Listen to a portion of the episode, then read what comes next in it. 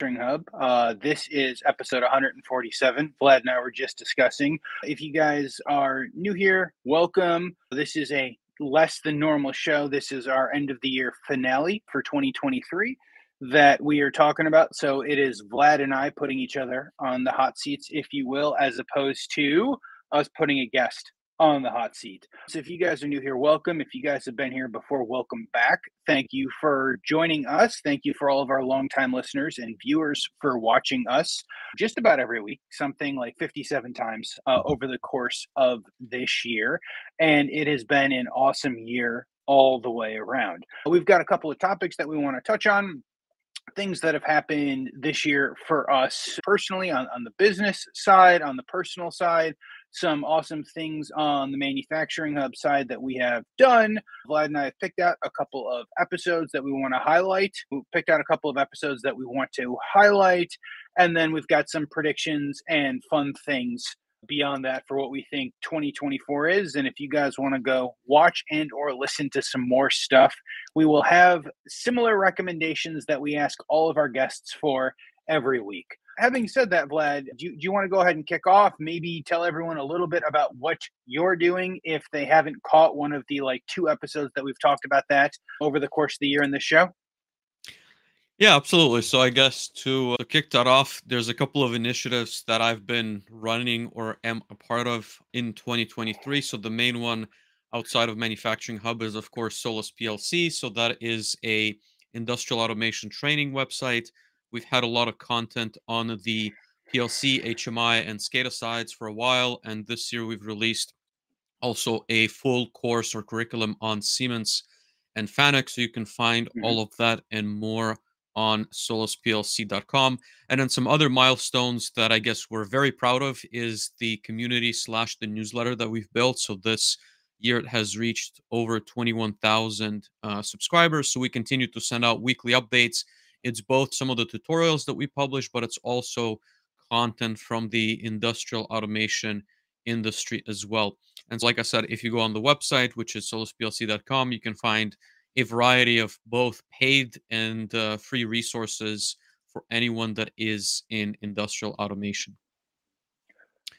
Awesome. Uh, uh, I guess question on that, Vlad, is I know we've talked in the past, and the kind of vast majority of the people that find Solis PLC is for the, the Rockwell stuff that, that you very much created Solis PLC based upon.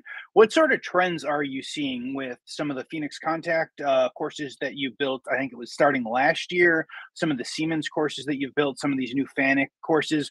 Are you finding that there's lots of people who are interested in these other technologies, or it's st- is it still very much kind of core legacy technologies that we see in North America? Yeah, so I would say that our, I want to say most of our traffic comes from North America. Hence the reason why they mm-hmm. primarily or at first look for Allen-Bradley topics that we've covered in the last couple of years. But what we see more and more is on the enterprise side, I want to say due to the pandemic, but also because they want to de risk, I want to say like the long waiting times on some mm-hmm. of their mm-hmm. hardware and software solutions, they started dabbling in other courses, right? So a lot of times now, when we have a large customer, they're no longer just purely on Allen-Bradley, right? They will have mm-hmm. small mm-hmm. areas of their factory that run on other controllers or platforms, or they're putting them into R&D. So they will typically watch the Allen-Bradley stuff, but they will also request other platforms. So that could be Siemens, that could be Phoenix Contact, Opto 22, I see a lot more Beckhoff, which is something we've not necessarily covered, but I know that Jakob Sagatowski has a pretty good mm-hmm. course on YouTube for free on it. And mm-hmm. so those platforms, I think, are picking up steam. But again, I don't have enough experience personally uh, to comment on that. But at least our customers are asking for more content there as well. Very interesting. Very interesting. I'm happy to hear that more people are looking for it both on the personal side as well as hopefully on the enterprise side of we need to expand and grow the the core knowledge base yeah absolutely and if i can follow up with the next initiative so you're very familiar with it as we've talked many times so that is kernel which is a saas platform essentially to help developers troubleshoot their systems a little bit better so to deliver code in a more cohesive and better way with less errors. So it's a very interesting initiative in a way. If I was to bring it back to someone who understands industrial automation, there's a let's call it maintenance department, which is composed of SRE or site reliability engineers, as well as people in DevOps. And again, they're different, I want to say, than what you would call a maintenance department, but they are mm. essentially what I would call the best analogy for a maintenance department for the software systems world. And so the idea is to bring them the right tools in order to help them facilitate to do that job if I was to put it for someone who comes with a background in industrial automation. On that side, we've raised seed funding. So we now have salaries. As you can imagine, it's a startup. So it's definitely nothing glamorous, but we're able to pay ourselves. We're able to work on the the product and we have a couple of contracts signed for pi- for pilots or early adopters in early 2024 so looking forward to that and making good progress on it in 2024 good. I, I, as Vlad knows, and I don't, Vlad, I don't remember if we've talked about it on Manufacturing Hub before. I have been following this journey that you guys are on for it's been what, like almost a year and a half at this point. So I've been following this journey, yep. and I'm very excited to to see how it continues and to watch the movements and, and changes that you guys have. I see here in the show notes that there's an MVP release promised in early 2024, and mm-hmm. I am probably most excited out of anyone in the world to go watch this MVP release because Vlad and I have been talking about it for a while. Yeah, and I would say like the comment on that side, my role has changed. I want to say over that year and a half, so I will be doing a bit more content, just as I've done with Solis PLC, trying to grow mm-hmm. a, a greater community of DevOps and SRE and platform engineers, sort of creating content just as I've done in the past in 2024 for Kernel. And I'm also going to mm-hmm. be taking on some product or operational related uh, activities once we have more customers and there's a need to be a bit more involved to understand the true problems, the what they're doing with the product. So I think it's going to be an interesting year, but obviously everything hinges on the product being released. So we'll see how it Absolutely. Goes. Absolutely. What about on your side? Before we dive into sort of the personal items, what do you have to say for 2023 and maybe what's coming up in early 2024? Absolutely. So let me give everyone a bit more of an overview of my, myself, if could, because again, one of the things, Vlad, that, that I found is you and I don't talk about our backgrounds quite enough. Yep so that people come in and aren't necessarily sure of what, what our backgrounds are. So if you guys don't know me, my name is Dave Griffith. I've spent the last 15 plus years in automation and manufacturing, everything from the OEM side to the distributor manufacturer's rep. I ran a systems integration company for two and a half or three years. And then for the last four, almost four and a half years, uh, I've run a company called Kaplan Solutions a, as a practitioner. And so we do a variety of things, and that has morphed a bit over 2023. And the goal is to continue to morph it into, into 2024. We've got some things that we're working on that we can't quite particularly talk about. But in, in 2023, we had we had a couple of buckets right? So uh, assessments and if you guys listened towards the beginning of the year i was talking a bunch about profit by design which is my assessment roadmap if you will in order to go down the process in order to help groups find projects. One of the big takeaways lessons learned and i'll jump the gun j- just a slight bit in order to tell everyone vlad and, and vlad knows this is i generally assumed that people would be excited to go find net profitable projects. And I, I, can't tell you how many times Vlad probably heard me say that phrase, and I probably first months because it is very much going and finding projects are important, but until you get to a C level, CFO, maybe comptroller level, no one is particularly looking at the financial dollars and cents for a reason that I probably will not particularly understand. Did some assessments, did some training and what I like to call enablement on site.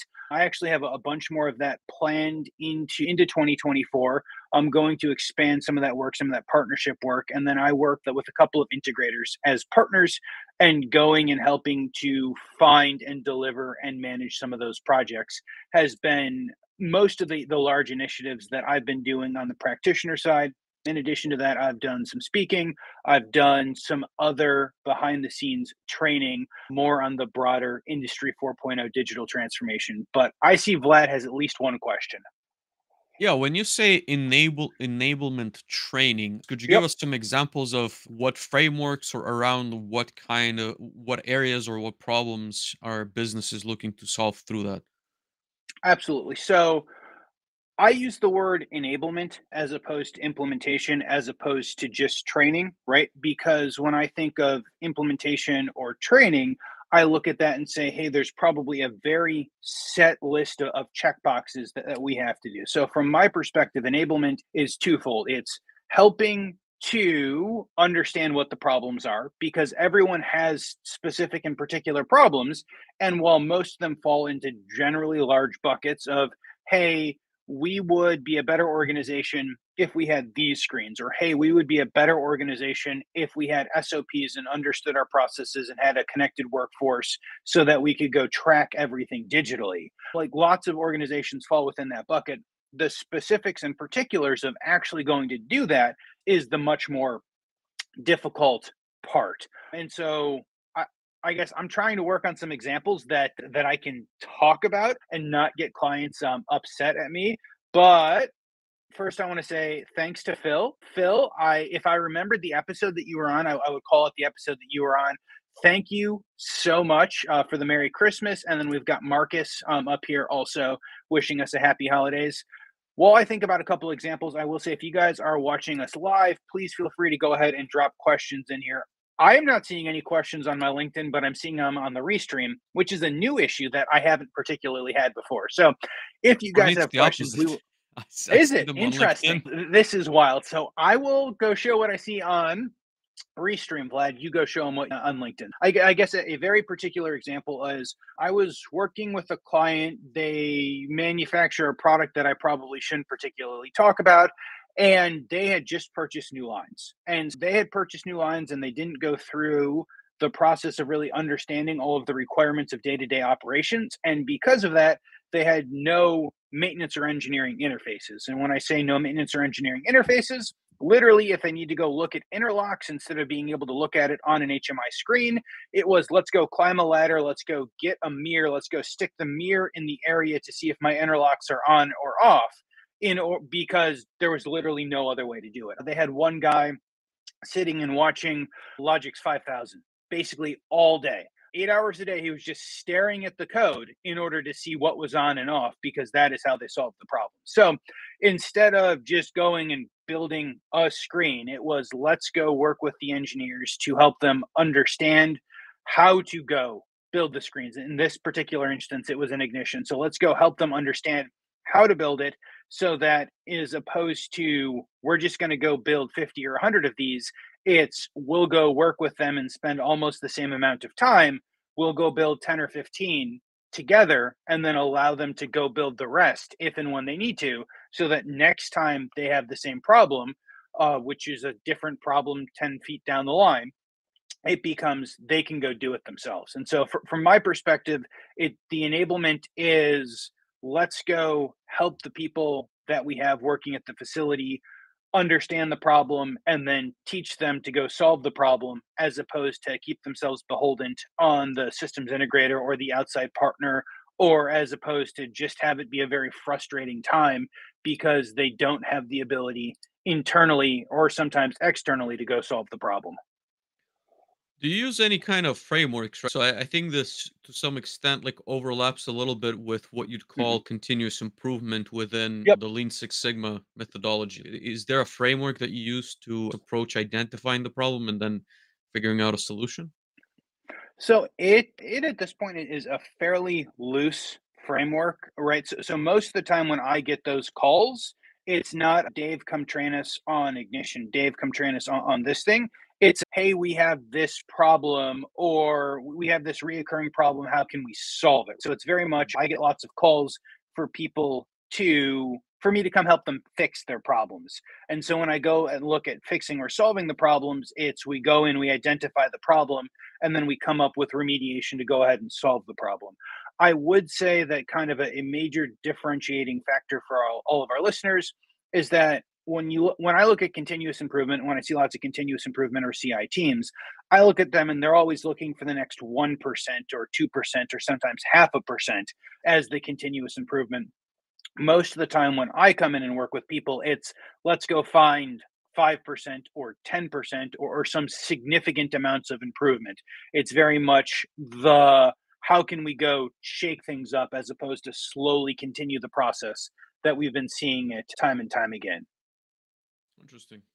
No, I think there's uh, definitely a need for that. Are you planning to do anything differently in 2024? What's your maybe like reflections on that side? Yeah. So I would say on that side in 2023, it was intentional to go cast a, a wider net in some of the things that I was doing that I than I had done previous for a variety of reasons that we don't need to get into on this show. So in, in 2024, I have some very specific and particular things that, that I'm working on, none of which I'm quite ready to, to go ahead and release. And I would say beyond that, and Vlad has probably heard me say this, going and trying to drive all of the initiatives and then deliver the vast majority of solutions as a single person, as a single entity, has been it's been mm, difficult. And so as I go look to to grow, I am working with a, a couple of additional partners to put some agreements in place to go help in combination of to, to go bring more resources into what I'm doing, as well as to look at some commercialization opportunities for some products and solutions that I think is very interesting. Um, more of that to come in 2024. But we do have Marcus in the, the comments saying that, that he's seeing it the same way. Doing something for the customer on whatever topic doesn't really help them in the long run. Yes, it might have more turnover this way when they're coming back, but it's not like they have an unlimited amount of time available. But yeah, Marcus. So I, I see that a lot, and that is why I am going to to continue down that path. What I have found, but with most of the things that I offer, is customers very much self-select them in or out exceptionally quickly. People either understand the work that I'm doing, and we go through a selection process, and we understand the problem, or people come to me because they didn't go through this process and now their stuff is broken and we've got to go find solutions th- those are the two groups that, that I typically work with. And then there are lots of other groups that the way I work is outside of and perhaps slightly uncomfortable of the way they've always done it before. And if that's the case, we, we just don't work together. And that is certainly by design. Transitioning us to maybe big items on the personal side, you have not, they've listed anything. So I guess I'll start and let you uh, fill in. So for me, at least the biggest item was my daughter was born in March, so that was quite an experience. Again, I'm not gonna go into all of the details, but I've been asked what life changing, I want to say, like things mm-hmm. have come out of it, and I think it's, if I was to put it simply, you feel more responsible for someone, which leads you to, I, I guess, for better for worse, to shape up in all areas of your life. I, I think that's the the more succinct way that I can put it. And out of that again so on the exercising and diet side i've actually i have taken a couple of steps. So lost 25 pounds since uh, july and uh, hoping to continue down on that path in uh, 2024 i think that oftentimes as i want to say uh, road warriors we don't pay full attention or i guess when we're younger it doesn't really matter and so when you're doing a lot of startups, you're doing FATs, VATs, uh, you travel 80% of the time. It's it's difficult to take care of yourself, not just mentally, but also physically and the nutrition wise. And so it's important to take a step back, which is what I've done throughout the last few months this year and hope to keep those practices going into 2024. Awesome. No, I would say congratulations on the baby, Vlad. As you and I have talked about, I, I think that's awesome. I am happy to hear um, that your diet and exercise is, is continuing on the the right path. Hopefully, you're not drinking that that weird green stuff again. I will say, if anyone's at a show and is looking for a mild insomniac to go to the gym with them, at somewhere between four and six o'clock in the morning, Vlad is absolutely the person that you want to go to. He's going to tell you he's going to sleep till eight, and then you go talk to him at six thirty, and he's already been to the gym. Congratulations on that, Vlad. On my side, I, it, it was a fairly great year personally. For everyone that doesn't know, my, my wife and I travel full time. It's been almost seven years at this point.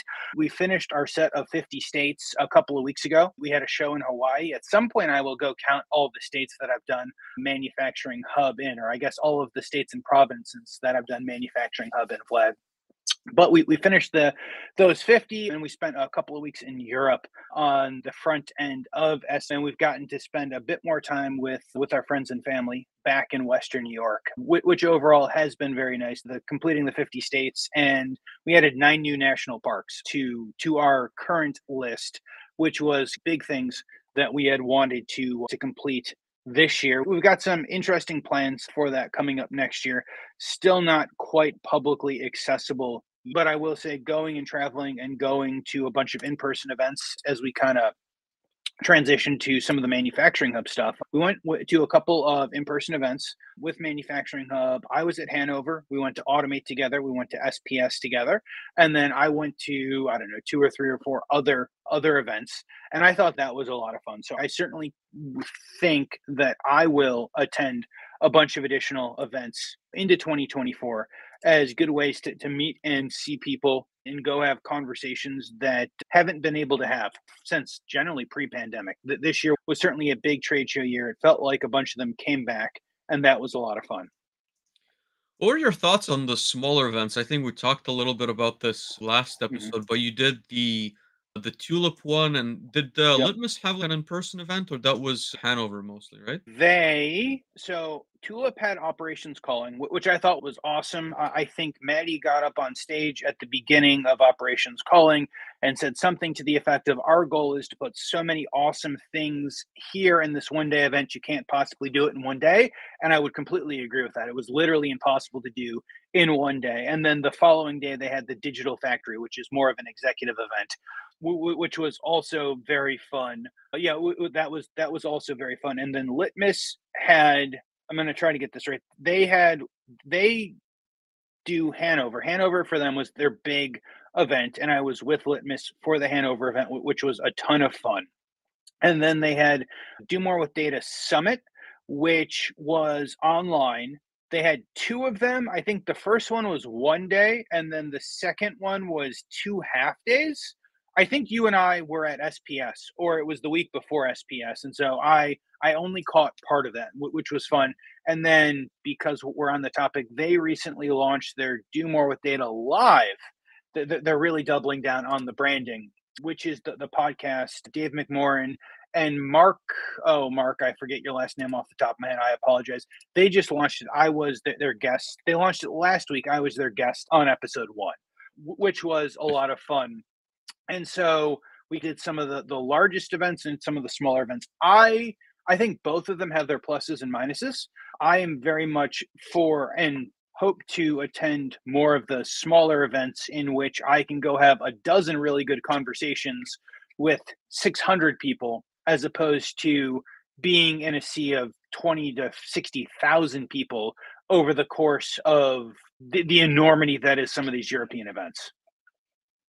Interesting, interesting. I guess I've not been uh, that involved in the smaller events, so I think there's certainly an opportunity. I also would say that I think that the digital first events make a lot of sense. I've not seen a whole lot of companies do them yet, but I think it's, I guess my comment would be a missed opportunity not to set it up that way. I believe that SDA, Software Defined Automation, had also a small like in-person event, but that was in mm-hmm. in Germany, if I'm not mistaken, or Netherlands. One of those. I, am pretty sure it was in Munich. Okay, and so I'm certainly looking to attend some of those events, but again, it needs to make sense maybe on the commitment side because I think one day events are like one day of travel on both sides coming mm-hmm. in and coming out and so it needs to be interesting enough to fly in versus just tuning into the uh, live feeds, which is what I believe uh, Tulip had even for their event. But I know they didn't have it for all sessions. I, I watched some of the sessions, but not all sessions for some reason were uh, so. My my understanding with that event is they I think they were live streaming the main stage for a good portion of the day. But then they also had 30 or 40 or 50 other sessions.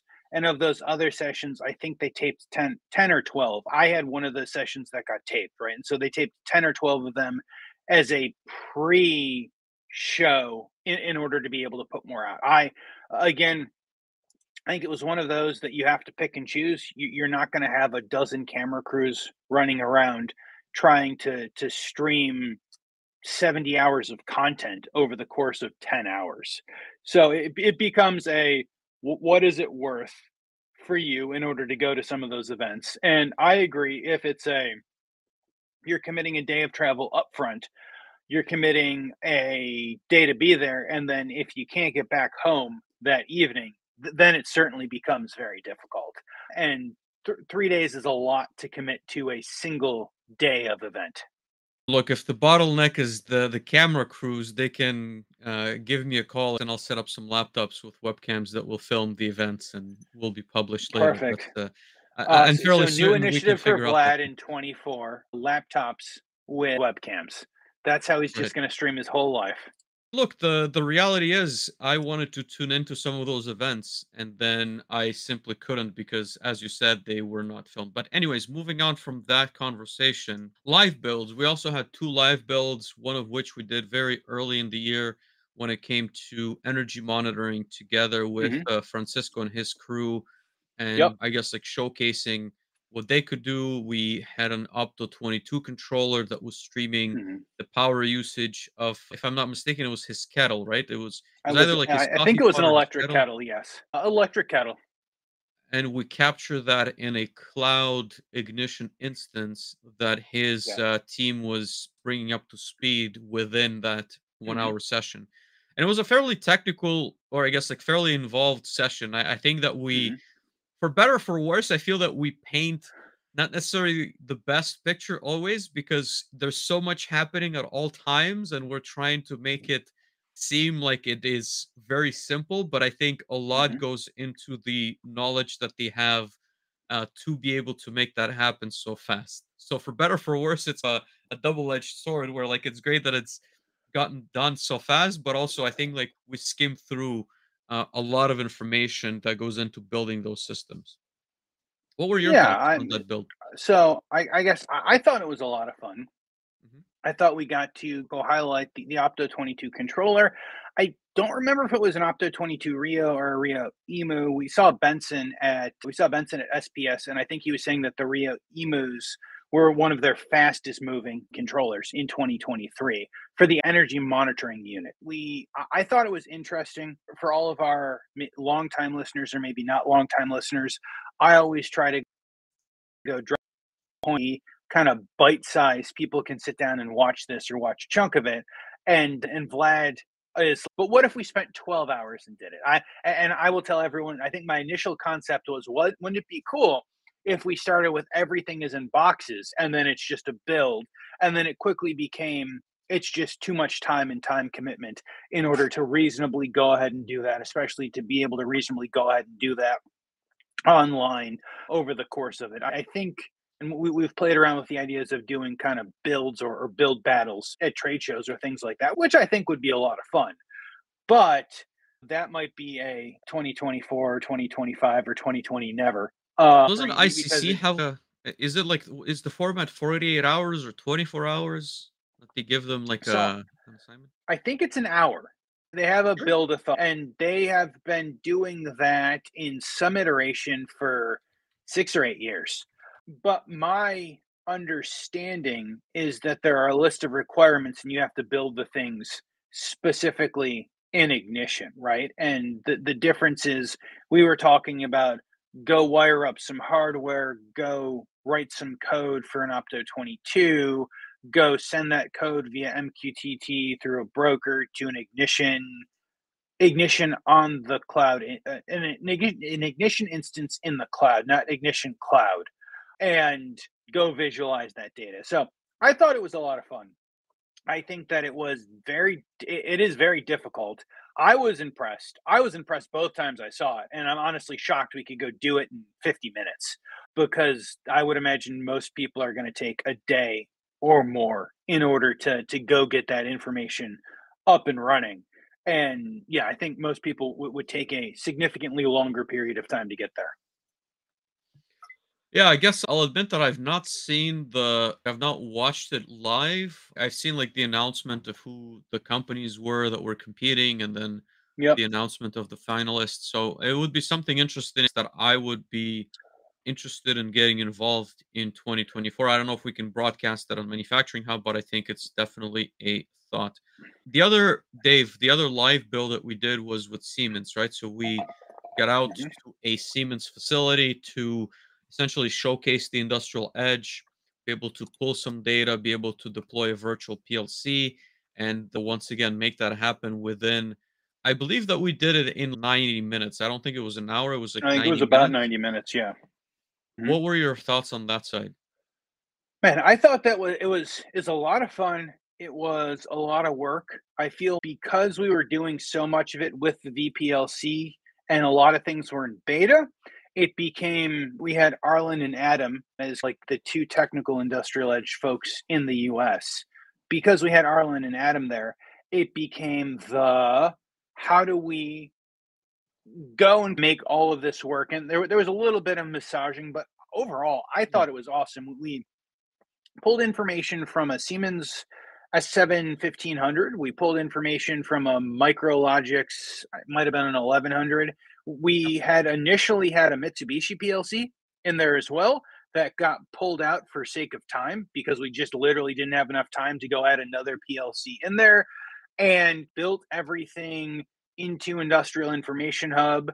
And then from that point, did a bit of data visualization and after that, we went and we basically yanked out the S7 1500 and built it with a virtual S7 1500 PLC on an IPC, which was, I guess, w- one of the most memorable things about that, Vlad, is I think five or six times we had to pause from the build to show everyone that this was the hardware we're using. And we basically unplugged the S7 1500 and we were running the, in theory, control on the IPC. So uh, overall, I thought that was a ton of fun. And then I would say, secondly, we also had to repetitively go through the process of explaining how the S750 as hardware w- was not going to go away. I feel like John Detellum was in the comments, just like constantly reminding everyone that the S7 1500 as a piece of hardware is not going away. You can still buy it, or you can go through the process of buying the, the VPLC. And so I thought that was awesome. I thought it was really good. Uh, one, I thought it was exciting, and two, I thought it was very good in preparedness level for us to continue those conversations through SPS. Uh, what were your thoughts uh, on that build or both builds? Yeah, I think I guess uh, the first build I think was very interesting. Again, I didn't think that we were going to be able to pull it off like that quick. Obviously, I had not Yeah. worked with uh, Francisco in the past. He has certainly prepared himself and his team very well for the build to make sure everything runs uh, smoothly.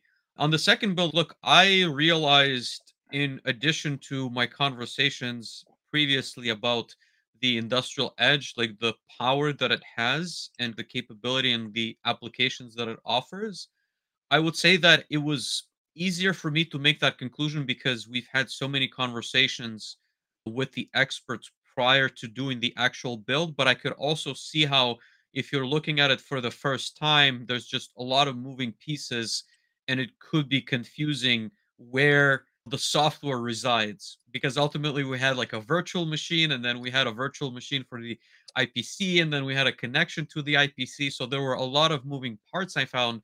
And as I've mentioned to Siemens and you as well like one of my plans for 2024 is to create I want to say like more isolated guides that sort of walk the user through those steps on industrial edge on Solis PLC right? Because I think that you cannot obviously we've combined all of those components into 90 minutes but i think the virtual plc is one component that you could be working with and that add, adds value in its own way versus let's say the iah can be extracting data from any plc whatsoever and that is also its own sort of like component or learning track and then you have all the other apps that we've barely touched upon, such as you mentioned visualization, that are also like their own track. So I think we showcased all of that in 90 minutes.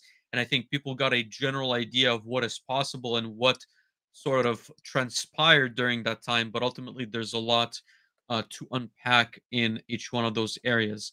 I would say that definitely interested to do those types of builds in the future. I think that there's a lot of opportunity in our industry. And I think that in many ways, like product teams showcase the features rather than maybe displaying what is possible from a business case or like a user scenario. And me and you understand that because there's ultimately NDAs. It's very difficult to get in an actual facility to film their data being sent to the cloud or an application and be captured in real time. That being said, I think really good demos are displayed at trade shows, but not everybody has access to, let's say, the process of building that demo, right? And I think like showcasing how do we get to a certain point is just as interesting as it is to see the final product, uh, if I would put it that way. And I think that's why the ICC hackathon is so popular, right? Because we're actually seeing people put something together from scratch. And again, I, I don't know the exact format, but I believe they get some kind of a prompt or idea at the beginning.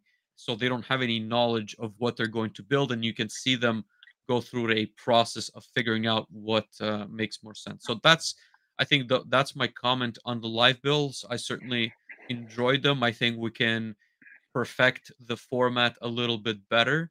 And obviously, we learned also on the like the technical side, like how to maybe run it better, how to uh, create a better user experience. So we'll certainly incorporate that into any uh, future builds that we do.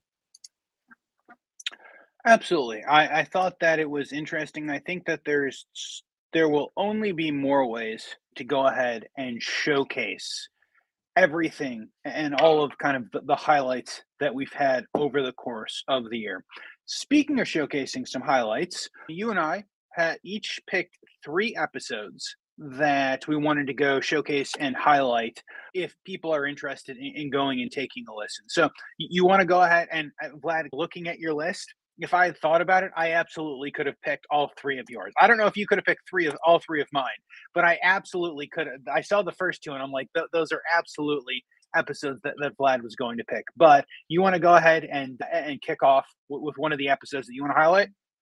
Sure. I'll start with uh, Sean Dotson because he was very early uh, on the podcast in 2023. Mm-hmm. If I'm not mistaken, it was January uh, 11th. I think I saw the tag on okay. YouTube.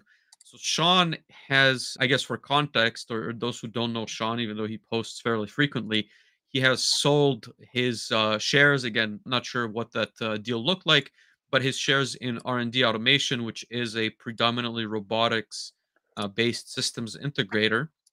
And he early in the year has launched a company doing low code, no code solutions, which is why I think he came and spoke to us in part about that specific topic. But we talked a lot about different trends in manufacturing, and he certainly understands the industry really well due to his experience. And so, certainly appreciated his thoughts on what was going to transpire this year as well as five years and beyond. And I think that he puts out, he's got now a newsletter on Substack where he also puts out his different thoughts on various topics in manufacturing. So that was, as you pointed out, episode 92 with uh, Sean Dotson. Any thoughts on your side on that conversation, Dave? Yeah, I, I thought it was an awesome conversation with Sean. I I enjoy all the conversations I get to have with Sean. I think he's really knowledgeable. We got to have a, a, bunch of kind of different, interesting conversations. It has been interesting to go watch his concept of low code, no code, and what it has morphed into, and what he has been doing. I feel like we will absolutely have to get Sean back on the show into the new year to uh, to go talk about more things. One of my kind of very particular and specific things that I enjoy about having Sean on is that he's got a lot of practical applications. And Vlad and I have talked about this a lot. One of the things that I would like to do in 2024 is go make sure that we hit a bunch more kind of practical applications to get as down into the nitty gritty and down into the dirt of the engineering as we possibly can up from the kind of pie in the sky that sometimes we see. So I super appreciate that about Sean. Uh, so one of the episodes that I had that I really liked um, was episode 105. We had Clint Hummel and Russell Kolachuk at Phoenix Con, uh, both of Phoenix Contact and at Phoenix Contact. So we were talking about, I think it was data driven sustainability and energy monitoring applications. And so we were talking about the we were talking about what is going on and how they are very much drinking their own kool-aid and using some of their own particular items in order to go through the process of monitoring energy and what they're doing with that. Uh, a couple of episodes before that, we had Dave Eifert on, and he told me, I think, one of my most retold stories of the year, Vlad, which was the Phoenix Contact Germany for the PLC Next lines went and did some energy monitoring and they took 3 to 5% of the IO. They were able to go use that run it through some software that they had created themselves, save something like 20 or 25% of the power to the main to the main machines of that line and then go take the, the same data and increase throughput by 10% after passing it to some data scientists. So going and being able to talk to Clint and Russell about how they were applying those technologies and how they were applying those technologies very much across the world, I thought was was a ton of fun. Yeah, I think their their application is really good. Again, I've done some energy monitoring projects in the past for fairly large companies, and I know how complex it can get. So certainly the fact that they're using their own hardware and software to monitor the energy usage of the facility was very interesting. And we actually had a fairly detailed conversation with them on the building side as well, right? Because ultimately yep. control systems are not necessarily the same as you'd find on a plant floor that you would find in building automation for many reasons. And so I believe it was Clint that painted us like a picture of what the differences are. So if you're interested in building automation specifically, I'd highly recommend that episode, which is 105. Vlad, weren't we talking about a, a specific type of controller or something along those lines that you didn't have one of yet? I don't remember what it is. And I feel like I shouldn't have reminded you because now the next time we show up in 2024, you're just going to have 12 of them on your desk. I don't remember either, but yes, we did talk about a controller that was specific to building automation, and he even gave us some part numbers, and I remember pulling it up in like the browser while we talked. But I remember that, yeah. Again, I think from my understanding, at least, is that the controllers are heavily optimized towards energy monitoring, being able to have mostly digital I/O, so they're lo- lower cost, but also less features than you would find in a typical PLC. But the the premise is still the same, right? Mm-hmm. Absolutely. What other episode would you like? What What's your next episode? I'll follow up with uh, Matt Paulison. So Matt Paulison was a very interesting conversation. You know that I've mentioned it in, in many discussions after that. Uh, the reason being is because I think that uh, and I'll throw in like a few more names. So, or I guess like companies which uh, are Copia and software defined automation. So, similar to Matt, all of them are pushing the idea of being better at industrial software development and management. And I think that idea is extremely important, right? And so, what does that like actually mean in practice? In many ways, when you look at software engineering, right? When you look at applications that let's call it run in the cloud and are presented to your like iPhone or Android phone in your hands, they are developed very differently from PLC controls, HMIs, SCADA systems, right? And I think that there's a lot of opportunity to, for better for worse, to take those best practices and apply them in our industry to number one, like speed up software development, create environments where you can collaborate a lot better and ultimately reduce the the outages in delivering software in the industrial automation space. And right and, and some specific examples could be ci-cd pipelines right? And so for someone who's unfamiliar if if you have an application running again let's use like an e-commerce platform for example and the software engineer wants to push a different application or change the application, there are ways in which you could do that without disrupting current operation, right? Versus in, let's say, PLC programming, you would need to create that application, you would need to schedule downtime, and then you can deploy that code. So it means that there's no way today to create that without causing disruption to the process. Another example would be, and I've mentioned this, and I think TIA Portal has this as a version 17, but concurrent programming, right? So in software, I could pull, let's say, a repository of code and I can work on my component while, let's say, Dave, you pull that same repository and you can work on your component, or we can work together in the same area and then we can merge that code back into the repository. In controls, as it is not as simple.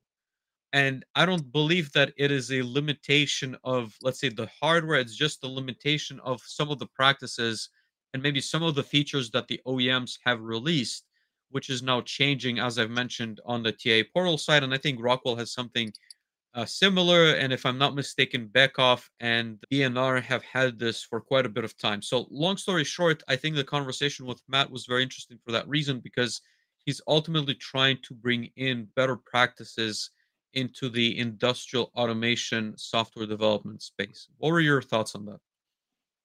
Yeah, I, I thought it was I thought it was a really good episode. I thought it was really fun. Matt had a bunch of very specific pieces of technology that he talked about, some of which, maybe many of which I had run across in the past, some of which I, I hadn't particularly run across in the past. That There was one, the name I don't particularly remember, but basically it took the code and gave you templates uh, of, of HMI screens. And so thought it was interesting. I have never personally seen that done in a way that get you to the 100% level. But as we talk about ways to get you to the in perhaps 80% level immediately or very quickly, I, I, think we will continue to see those tools, especially as we see, to, to Vlad's point, fewer people who have the intrinsic knowledge to go through and, and do the builds from scratch. So I think it's going to be a lot of tools like that. But no, I thought it was a really interesting uh, conversation with Matt as well. I do want to transition to to one of our multi-time guests here. So so we had Bobby Cole on for episode 123.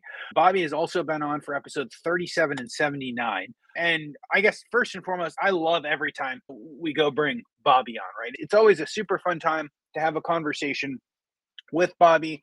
I thought it was really interesting because as I went back and looked at my notes, I think it was very much the, the beginning of some of the industrial edge conversations we had. I believe Bobby was talking about how he was able to standardize or, or efficient engineering what was the the theme and he was talking about how he work I, I, guess bobby makes lots of, of panels makes lots of machines and he makes them dozens or hundreds of times. And so he was leveraging i think it was performance insight to go get metrics on some of these machines. And because performance insight is an industrial edge application he was able to go through the process of leveraging it one per machine or one per line and being able to, to go ahead and use it along along that. And so i thought that was super interesting as we were able to, to go talk about that. And then i think a couple of weeks after that i went i got to go hang out with him at one of his BrewLogix events.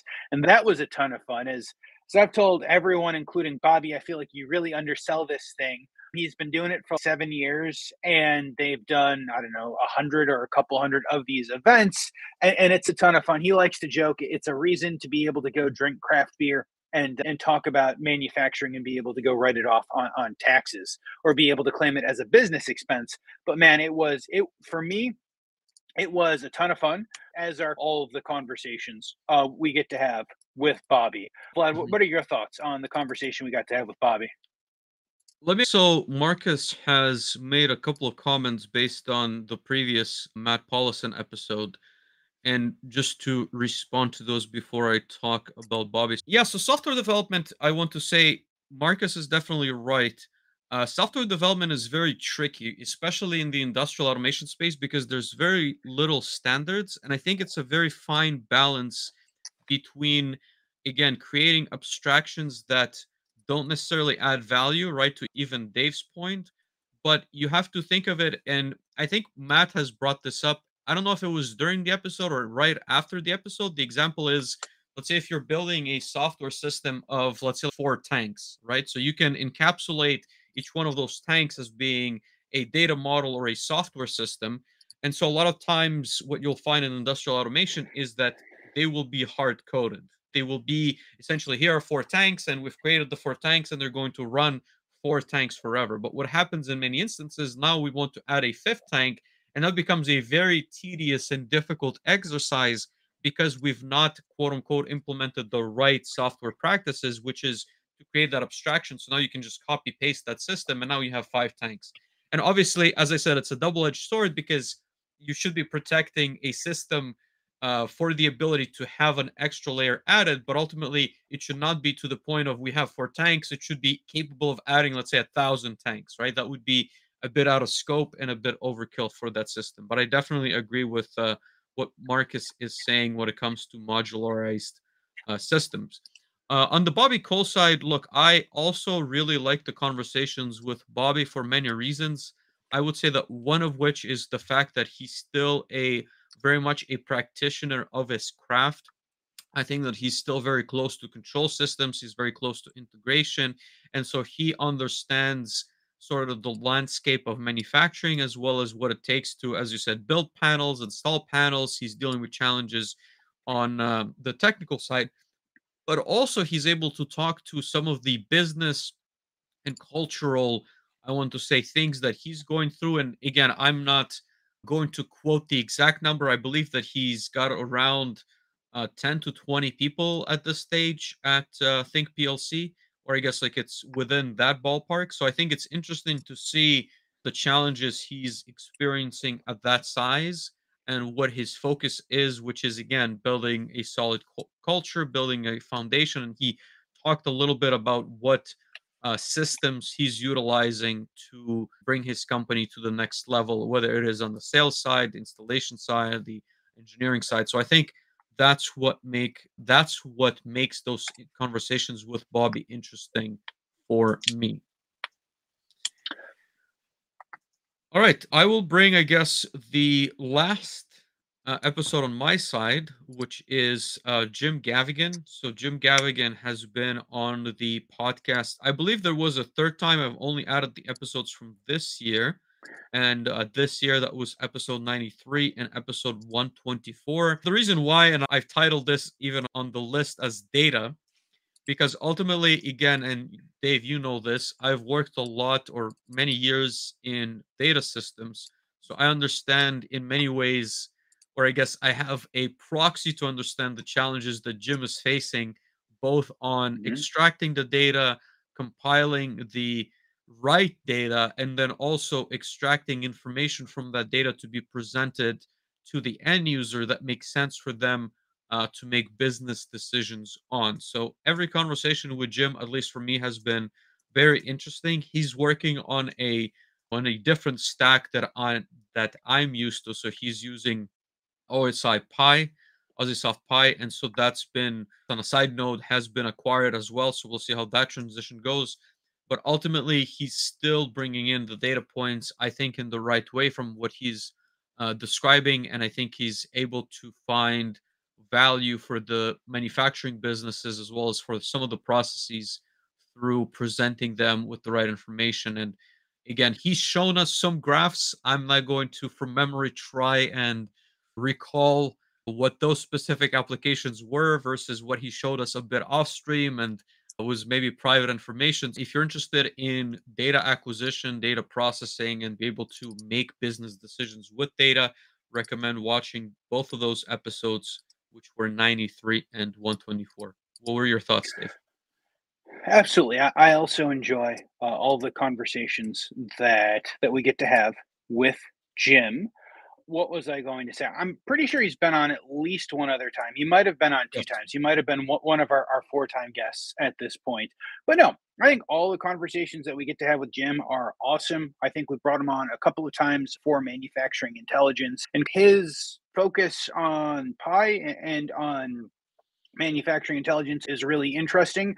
And then as soon as you get deep into that conversation, he'll go hit you with oh and i've done all of these other things and this is my experience working at the brick place and this is my experience working at other places. And so i personally find it a lot of fun. I would say definitely go ahead and have a conversation with jim if you haven't. It is certainly a good use of 30 minutes or, or three hours of your time.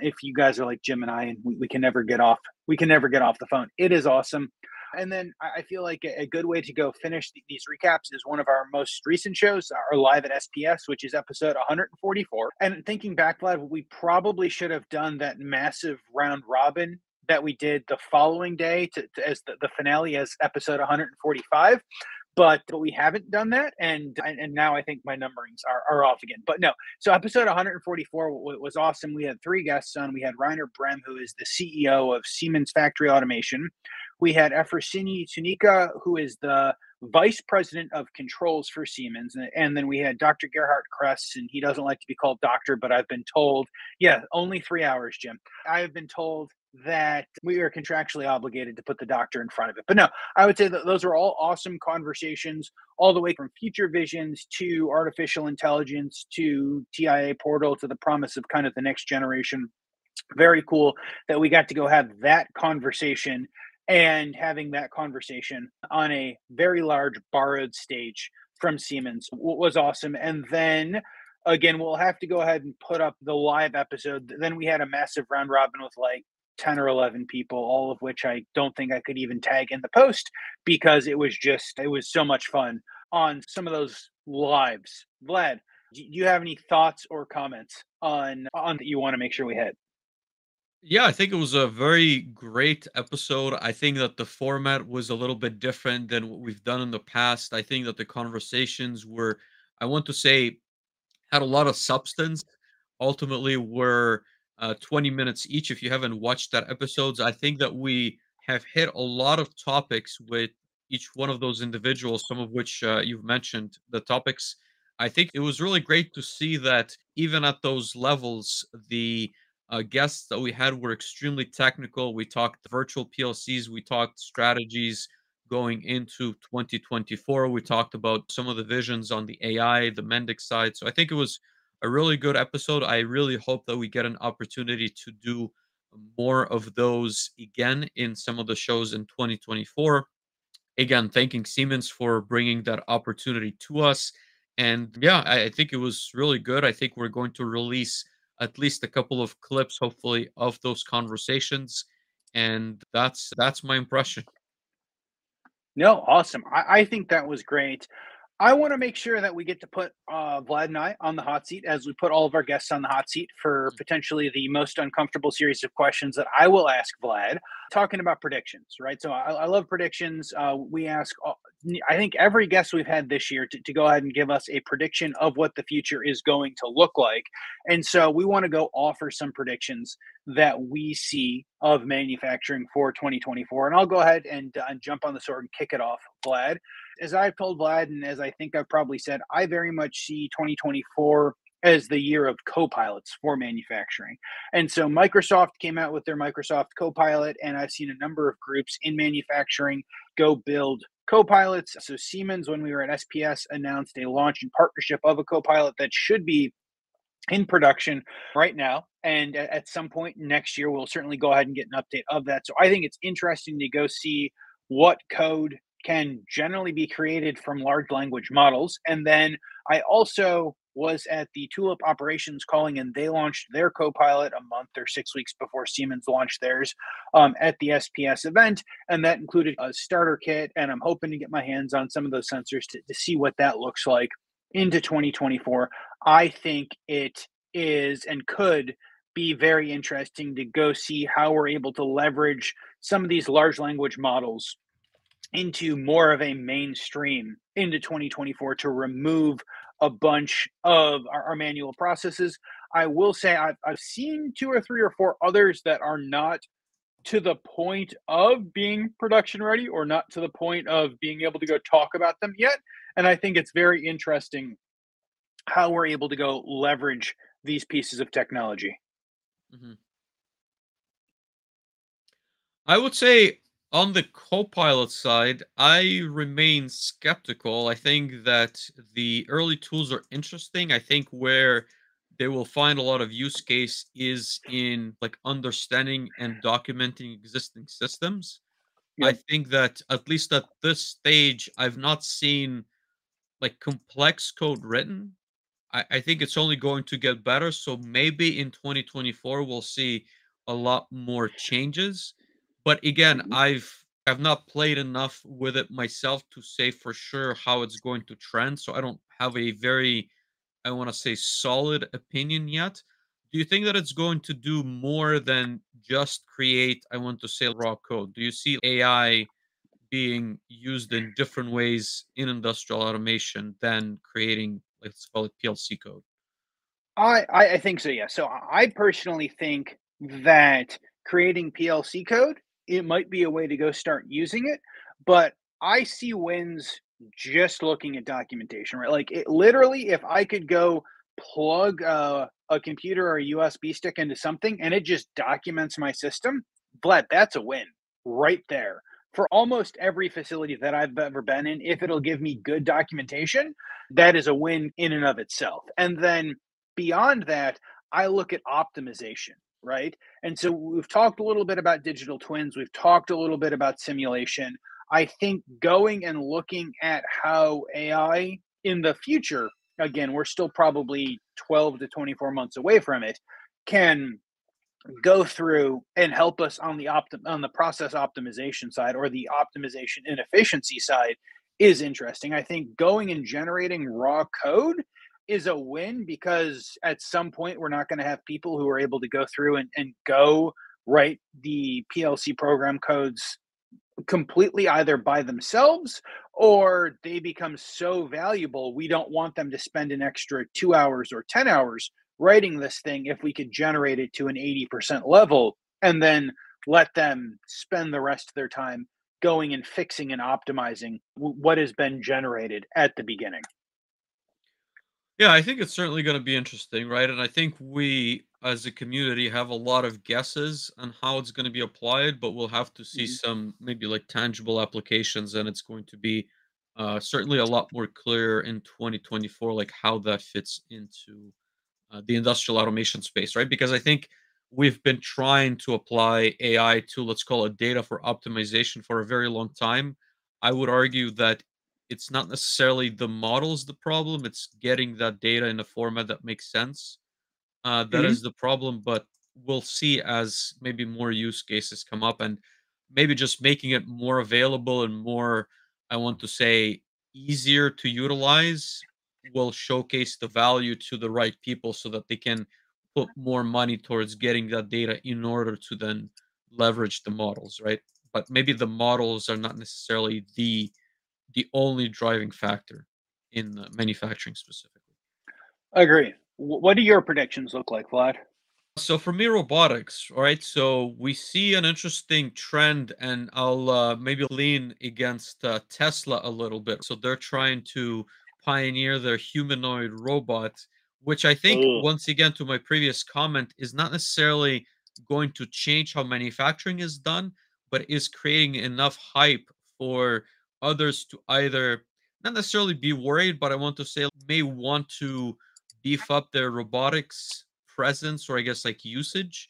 And I'm certainly going to say that probably a lot of people will find that the humanoid robot is not the right thing for a number of reasons. And we can bring in Sean to have a conversation around that. That's a whole other can of worms I don't think we want to uh, open up. But I think that robotics will continue to grow strong in manufacturing because there's a lot of first of all there's lack of labor there's a lot of demand in i want to say repeatable tasks that to be quite honest with you i don't think anybody wants to do and obviously if you pay them well enough they will do but a robot is the right tool for that job and i think that the costs of robots will continue to be brought down because there's just so much competition in the space right? And we talked again we had a whole theme of conversations around robotics but again the the chinese manufacturers are bringing that cost down significantly. So i think it's going to put pressure on the entire industry thus making it more cost effective to purchase a robot for a variety of applications in uh, 2024 what do you think? I agree with that. I think we'll see lots of use cases and applications and, and continue to see more of those think as we've discussed on our previous robotics themes, and I'm sure we'll discuss in the future, we've seen thousands and thousands of robots being delivered and driven in automotive. And so the question is, what becomes the use cases post automotive? And we've seen lots of warehouse applications with the AMRs. We've seen lots of robotic arms. We got to see some five and six and seven axis robots on slides and, and on lifts at Automate at a couple of other places. And so overall, I think that there are a ton of robotic applications. I think we've just touched on what those look like. For me, I will be interested to know, I'll be interested to see if that drives down the cost of robotic arms or if the cost of robotic arms are here to stay. So a, a cobot costs some number of dollars today. If we've got 10 more entrants into the field, is that going to drive down the cost of a cobot by 10%, 20%, 30%?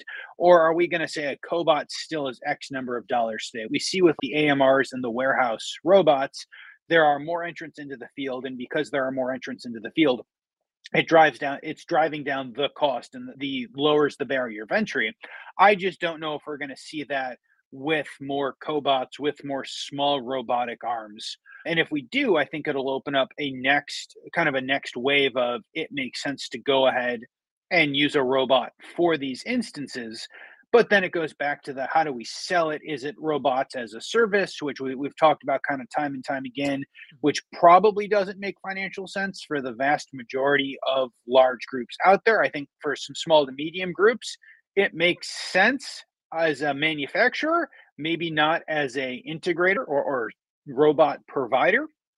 But, but it'll be interesting to see the way that goes. And I think that also kind of marries with interest rates. If interest continues to stay high, it will be harder to go finance some of those robots in a non-bank application. So I am interesting. I am interested to, to do that. We will continue to have robotics conversations and themes on Manufacturing Hub, if only because Vlad and I love to have those conversations, and you guys seem to enjoy them, which is which is a win-win for me. Next prediction that I want to talk about is, is cybersecurity. Vlad and I went back. I think we've had 12, 14 conversations very much surrounding ICS cybersecurity. Uh, you guys can go check out the months of October, both the last two months, in which we talked nothing about ICS cybersecurity.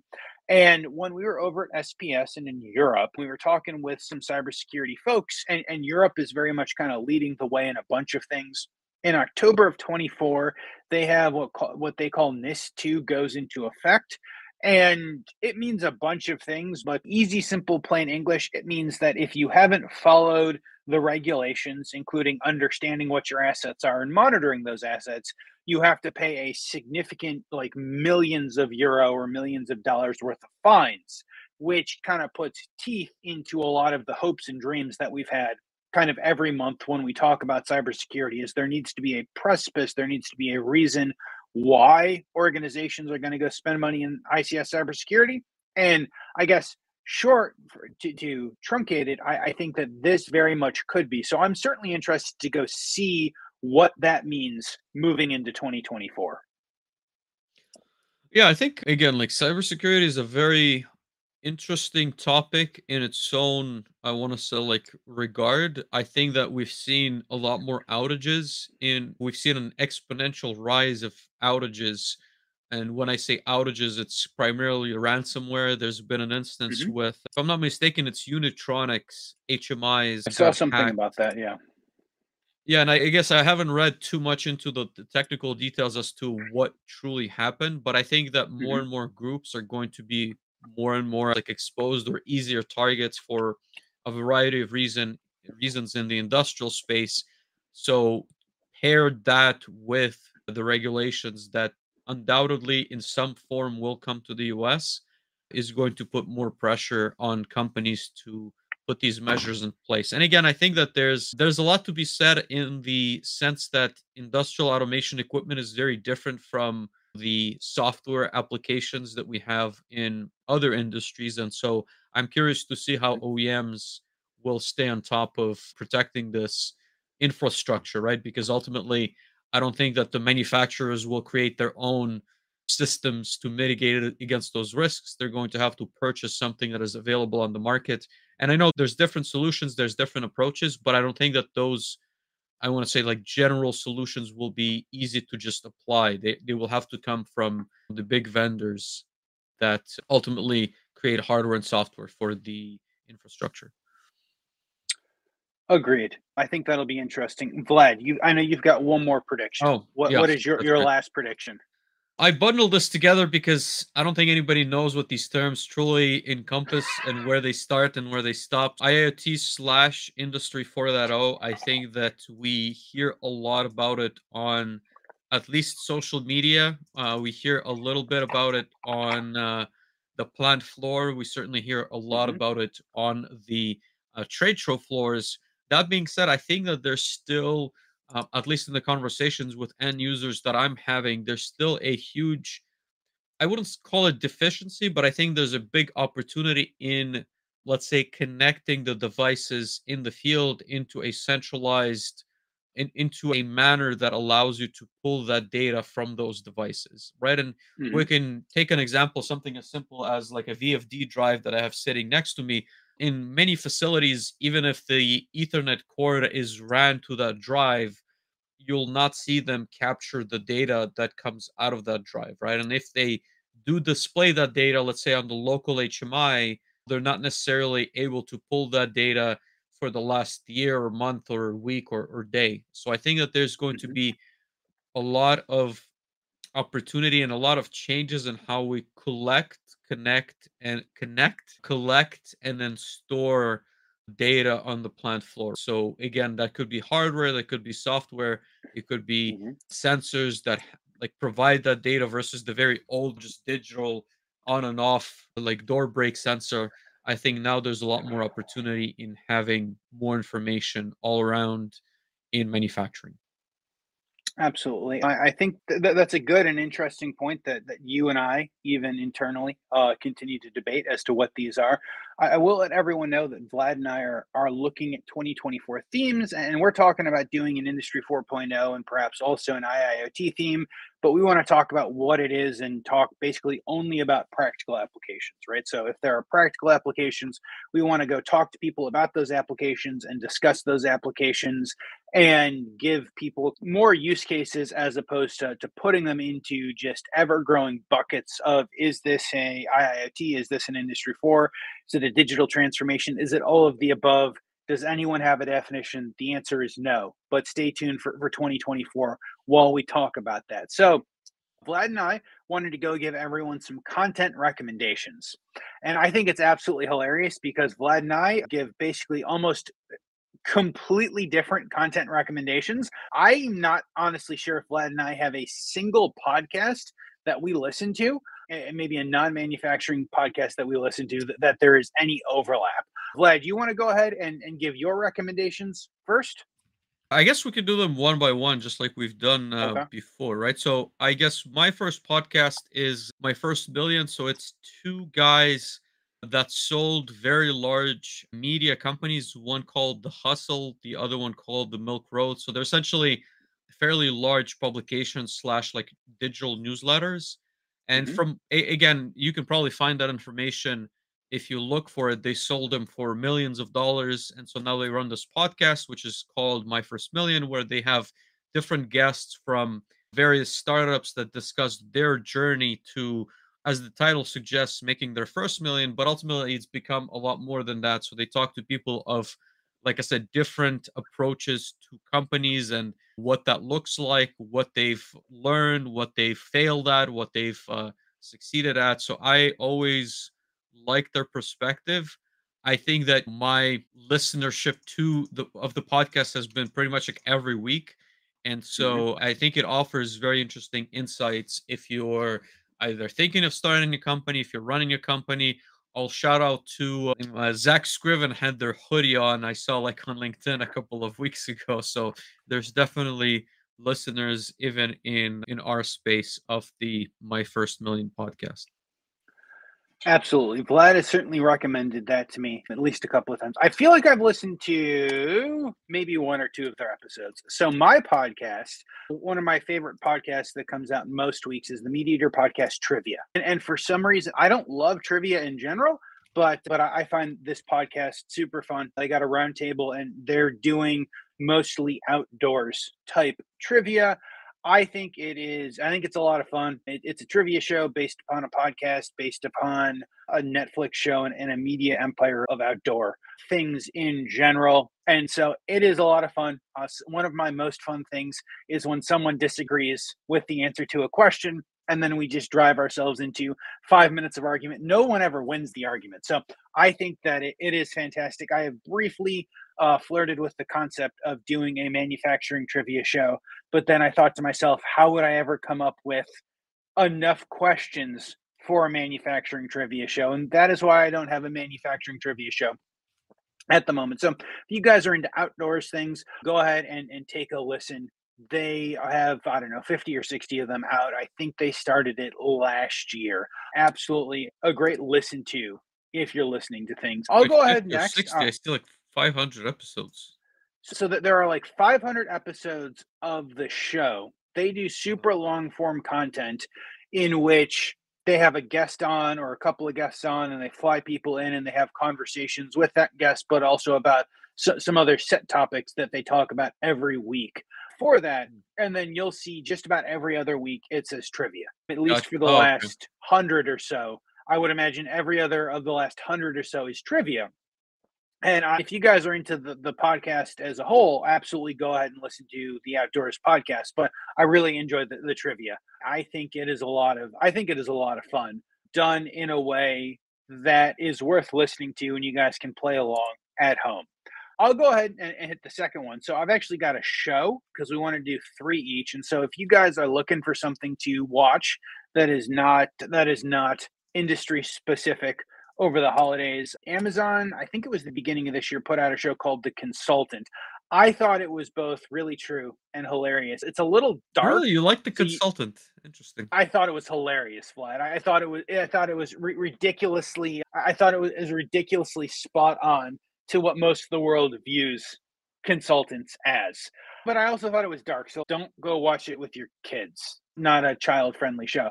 I, I can't take as I like lots of kind of one off shows. I, I have lots of things that go on in the background as I am working or as I'm doing other things.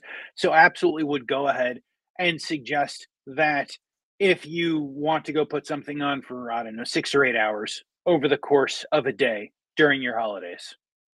Did, mm-hmm. did you not like the show? Did you watch the show and not like it, Vlad? I watched the entire show. I remember liking it in the moment, but I think that I can't remember the ending was like he had the. I don't want to spoil it. Actually, I'm not gonna spoil no, no the spoilers, ending. But it, the it was confusing. It's confusing and super weird and dark. Yes. But but overall, I overall recommend it. Probably don't watch it as you're going to sleep. I might have watched yeah. one of the episodes as I was going to sleep absolutely had the weirdest dreams.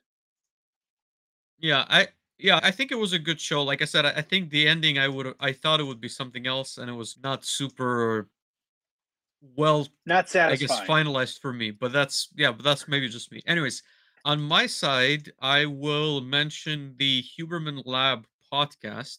So this is a podcast that I've been uh, listening to and also watching some of the clips online of uh, Dr. Andrew Huberman, who is a professor of uh, neuroscience at Stanford.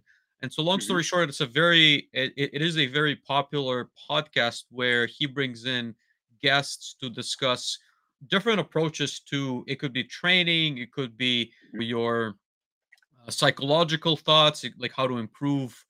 Let, let's say he talks about anxiety, he talks about depression, he talks about how to improve your sleep. He talks about how to improve your mood. So there's a lot of different topics, and I think he goes into a lot of detail with each one of his.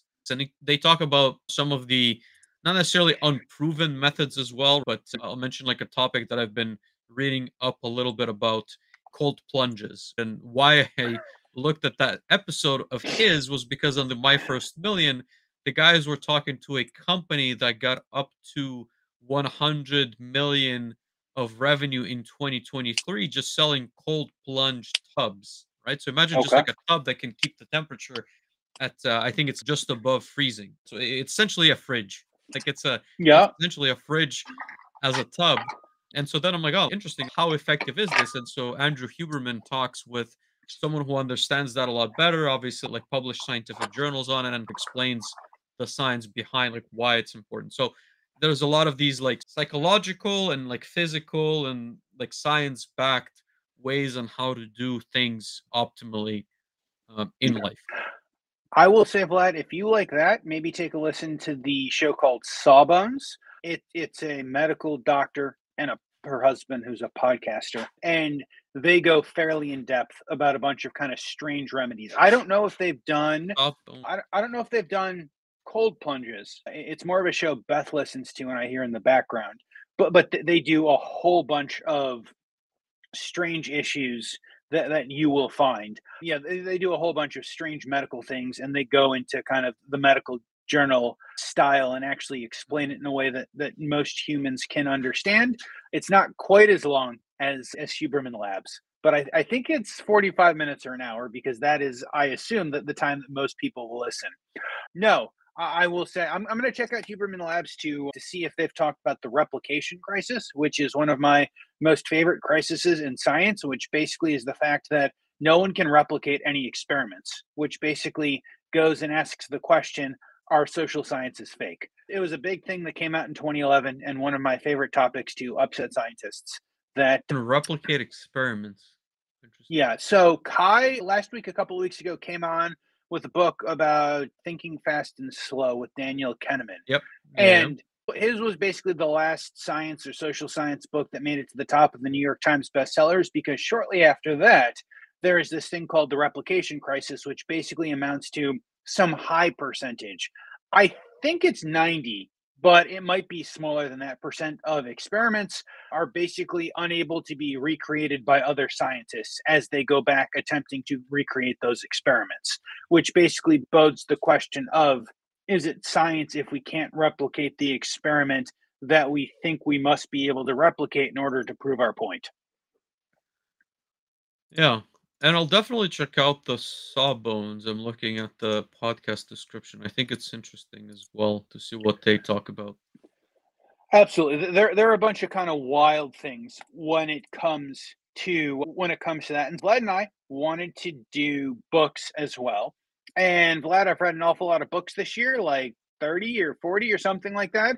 And very few of them have any overlap to to anything people want in this show. So I'm gonna go ahead and recommend Chip Wars, which is a book that I listened to for, for a good chunk of by Chris Miller. And I actually have it, I actually have it to go re rent from the library to probably listen to over the break. It's basically talking about how the next slash current gold rush is in microchips. And I forget his background, but it, it's an interesting background as an economist or as a finance person going through talking about kind of the big war between the US and, and China or the US and Asia or the US and Europe and Asia is going to be who owns the most microchip factories. I think it goes through and talks about some of the issues that we saw during COVID and how it is basically the next arms race. I think it was a precipice to what's the word I'm looking for? I think it's a precipice to a lot of the microchip major factories that we've seen in the process of going up in Arizona and, and, other parts of and other parts of the U.S. And I believe I saw Chris Luecke talking about it earlier this year. I've seen it a couple of places, and overall, I would recommend it is at least my library, so I would recommend that you guys go take a listen to that. Interesting. Yeah, I guess I'm curious how he articulates uh, microchips being the gold rush. I could certainly see how there's many facilities spinning up in the US, but I guess I'm, not sure if he's making the point of it being like extremely important to have the most facilities, or is it maybe in the IP to produce the chips that could be? I think the, the point is basically virtually everything in our lives needs microchips. So from the the headphones we're talking on to the laptop to the cell phone to the the tablets to the cars to the TVs to the virtually everything in our life has microchips. Yes. And if you own the microchips, you can produce. If you don't have microchips, you can't produce or have the things, and that could potentially be very bad. But is it the capacity or is it the intellectual property to create even better chips for the future of those devices? I, I believe the point is the capacity to yeah. produce, right? So I think pre COVID, I would imagine north of 80% and maybe 90% of the microchips created were created in across Asia. And during COVID lockdowns and all of the shipping issues, we saw some cars go out to multiple years because they couldn't get the chips. In this industry, we saw PLCs go out to years because people couldn't get the chips. We, in fact, saw some groups because they saw, I, I believe it was Ford, who forecasted that they were going to be way down on car sales because people weren't going to be driving. They went and they cut their forecast uh, of chip allotments. And then when they tried to go increase those numbers into the future, they had already sold the capacity, right? So if the capacity is sold, we can't make more of the microchips. And so it's the we need microchips in order to be able to survive. It is probably very important and may into the future become the most important resource that a geographical location has in order to be able to produce these microchips. Yeah, no, I get it. I was partially hoping that you'd say that NFTs are the next gold rush, but anyways. NFTs are the next gold rush, Vlad. You heard it here right on Manufacturing Hub 2021 and a half, right? Th- that's the year we're in? Yes. Go buy your Solis PLC NFTs. Maybe that's something we release in 2024. Um, You're a couple years late. Unfortunately. Book on my side. So I've also I, I've gone through 50 or so books this year but the one mm-hmm. that maybe is i think like interesting to bring up was the book called after steve which essentially mm-hmm. outlines the transition apple went through in the last i want to say decade right like they talk about obviously steve jobs they talk about him in the early years at apple they talk about steve tim cook they talk about steve ivey mm-hmm.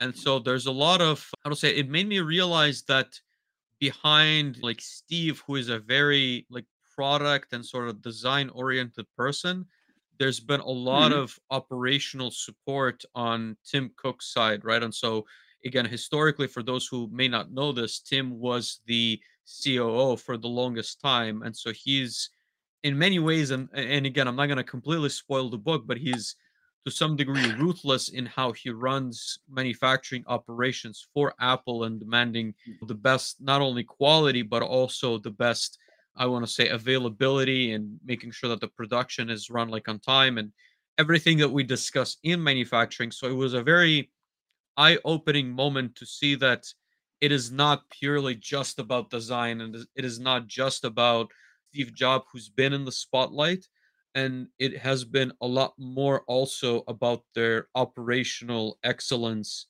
and the initiatives that mm-hmm. Tim Cook, for better for worse, ran like in the background until Steve was no longer able to do. So I, I think that book was very interesting in many ways for me to listen to. Interesting. I will I will have to go add that to to my reading or listening list to see if I can grab that. I think that would be interesting. This has been an awesome show, guys. This has been an awesome year. Before we wrap up, we want to go ahead and give some career advice. Vlad, I will give you the option. You want to go first or last? I'll go first. Okay.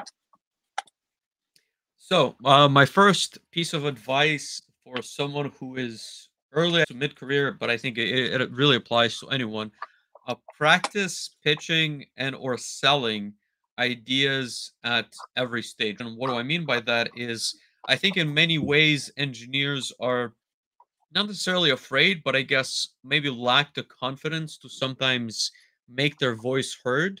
And I think as your career progresses, that becomes more and more critical. The ability to get other people's buy, and it could be your obviously your direct manager, but it could also be your colleagues. But getting their buy-in that your idea, your project, the hardware, software you would like to implement is actually worth it, right? And so mm-hmm. I think that you can take small steps earlier in your career by saying, Hey, I would like to try this different platform. I would like to try even something as small as like different settings. I would like to solve this problem in a different way. And here's the reasons why. Here are the reasons why. And as you progress, it could become a lot bigger than that, right? Like I would like to, let's say, have access to $100,000 to implement this new platform across this specific production line. And that's going to give us, I don't know, two points in our OE uh, metric over the next six months. And again, I'm just giving like mm-hmm. random examples, but I think you can certainly scale and get gain confidence by pitching at the beginning smaller projects, but then uh, bigger and bigger ones as you progress in your career.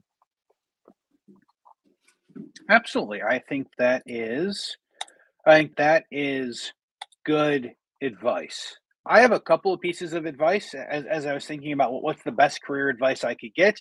I've got two pieces, maybe for, for, for different people, and I would say that might sound like I am saying do two completely different things, but you guys are to have to you guys are going to have to hang on with me. As as I was working with some younger engineers earlier in in this year we, we were talking about kind of things that they were doing and things that they weren't doing and kind of goals and plans that they had and i think the best piece of advice i gave to at least a couple of them was hey guys if you are happy doing what you're doing working on the projects that are coming in and you have a bunch of enjoyment and other things outside of work in your life just continue to do that right? Continue to do that continue to go find happiness and enjoyment outside of your life uh, outside of work where you can go do the things that you want to do and you generally don't have to be stressed trying to go do all of these things and make sure that you go put in the hours that, that you are, are committed to but don't stay up until two o'clock in the morning working on a project unless there is an intrinsic benefit for you as an individual person because you're interested because you want to learn because something else don't go make that your normal of staying up all night go enjoy doing all of the things outside of work if that satiates your needs and desires. And I would say, if that is you, that is the best piece of advice I can give you because Vlad and I will tell you not working for someone else and, and trying to go do all of the things the, the technical, the sales, the marketing, the everything else, that becomes significantly more difficult. And, and yes, significantly more difficult and significantly more risky than working an engineering job where you're going and being given a bunch of things. I would say if that doesn't satiate your desires, do things that make you uncomfortable. If, if you are worried about the potential for failure, if you're worried because you haven't done the particular thing in the past, go say yes, go figure it out, go do things that make you uncomfortable and go do things that make you uncomfortable as often as you possibly can because that is going to help you get better in basically everything that you're doing. It's going to go help you find additional confidence. It's going to help you for when you're forced to go make a leap at some point, be it for work or be it for personal or be it you're making this huge leap in your career and you're not sure if you're ready. If you continue to put yourself in uncomfortable positions, you will certainly be more ready to go do the thing when you are forced to go do that.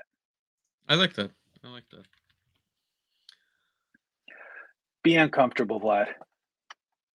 I'm pretty uncomfortable in many ways, Dave. I think I, I'm definitely following your uh, advice. Um, my other, I, I, don't know. We, I was preparing two of these points, so I'm gonna throw the second one. I don't know if you had two of them, and that's gonna be own your success, right? So I think that I, again, like I have many conversations, whether it is engineers or managers who are to some extent stuck where they are at, and I think that the first intuition and to some degree, myself included, is to complain. But at the end of the day, you need to put the the first foot forward to own your success. Nobody truly cares, or at least not to the extent that you do.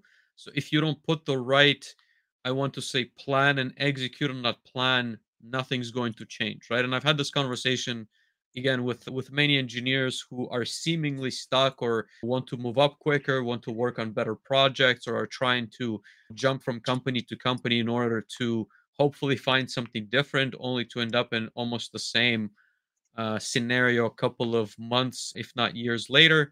So you need to own your success. You should be able to define what you're looking for what you want to do and how you're going to get there. And i will also add that negotiating your let's say ability to do better projects is obviously defined by your ability to deliver on the current one so i think it's important also to negotiate from a position of power meaning when you go for i'd like to work on better projects you should be able to demonstrate that you've delivered successfully on what you at least promised or would put up to the task for uh, prior to making that request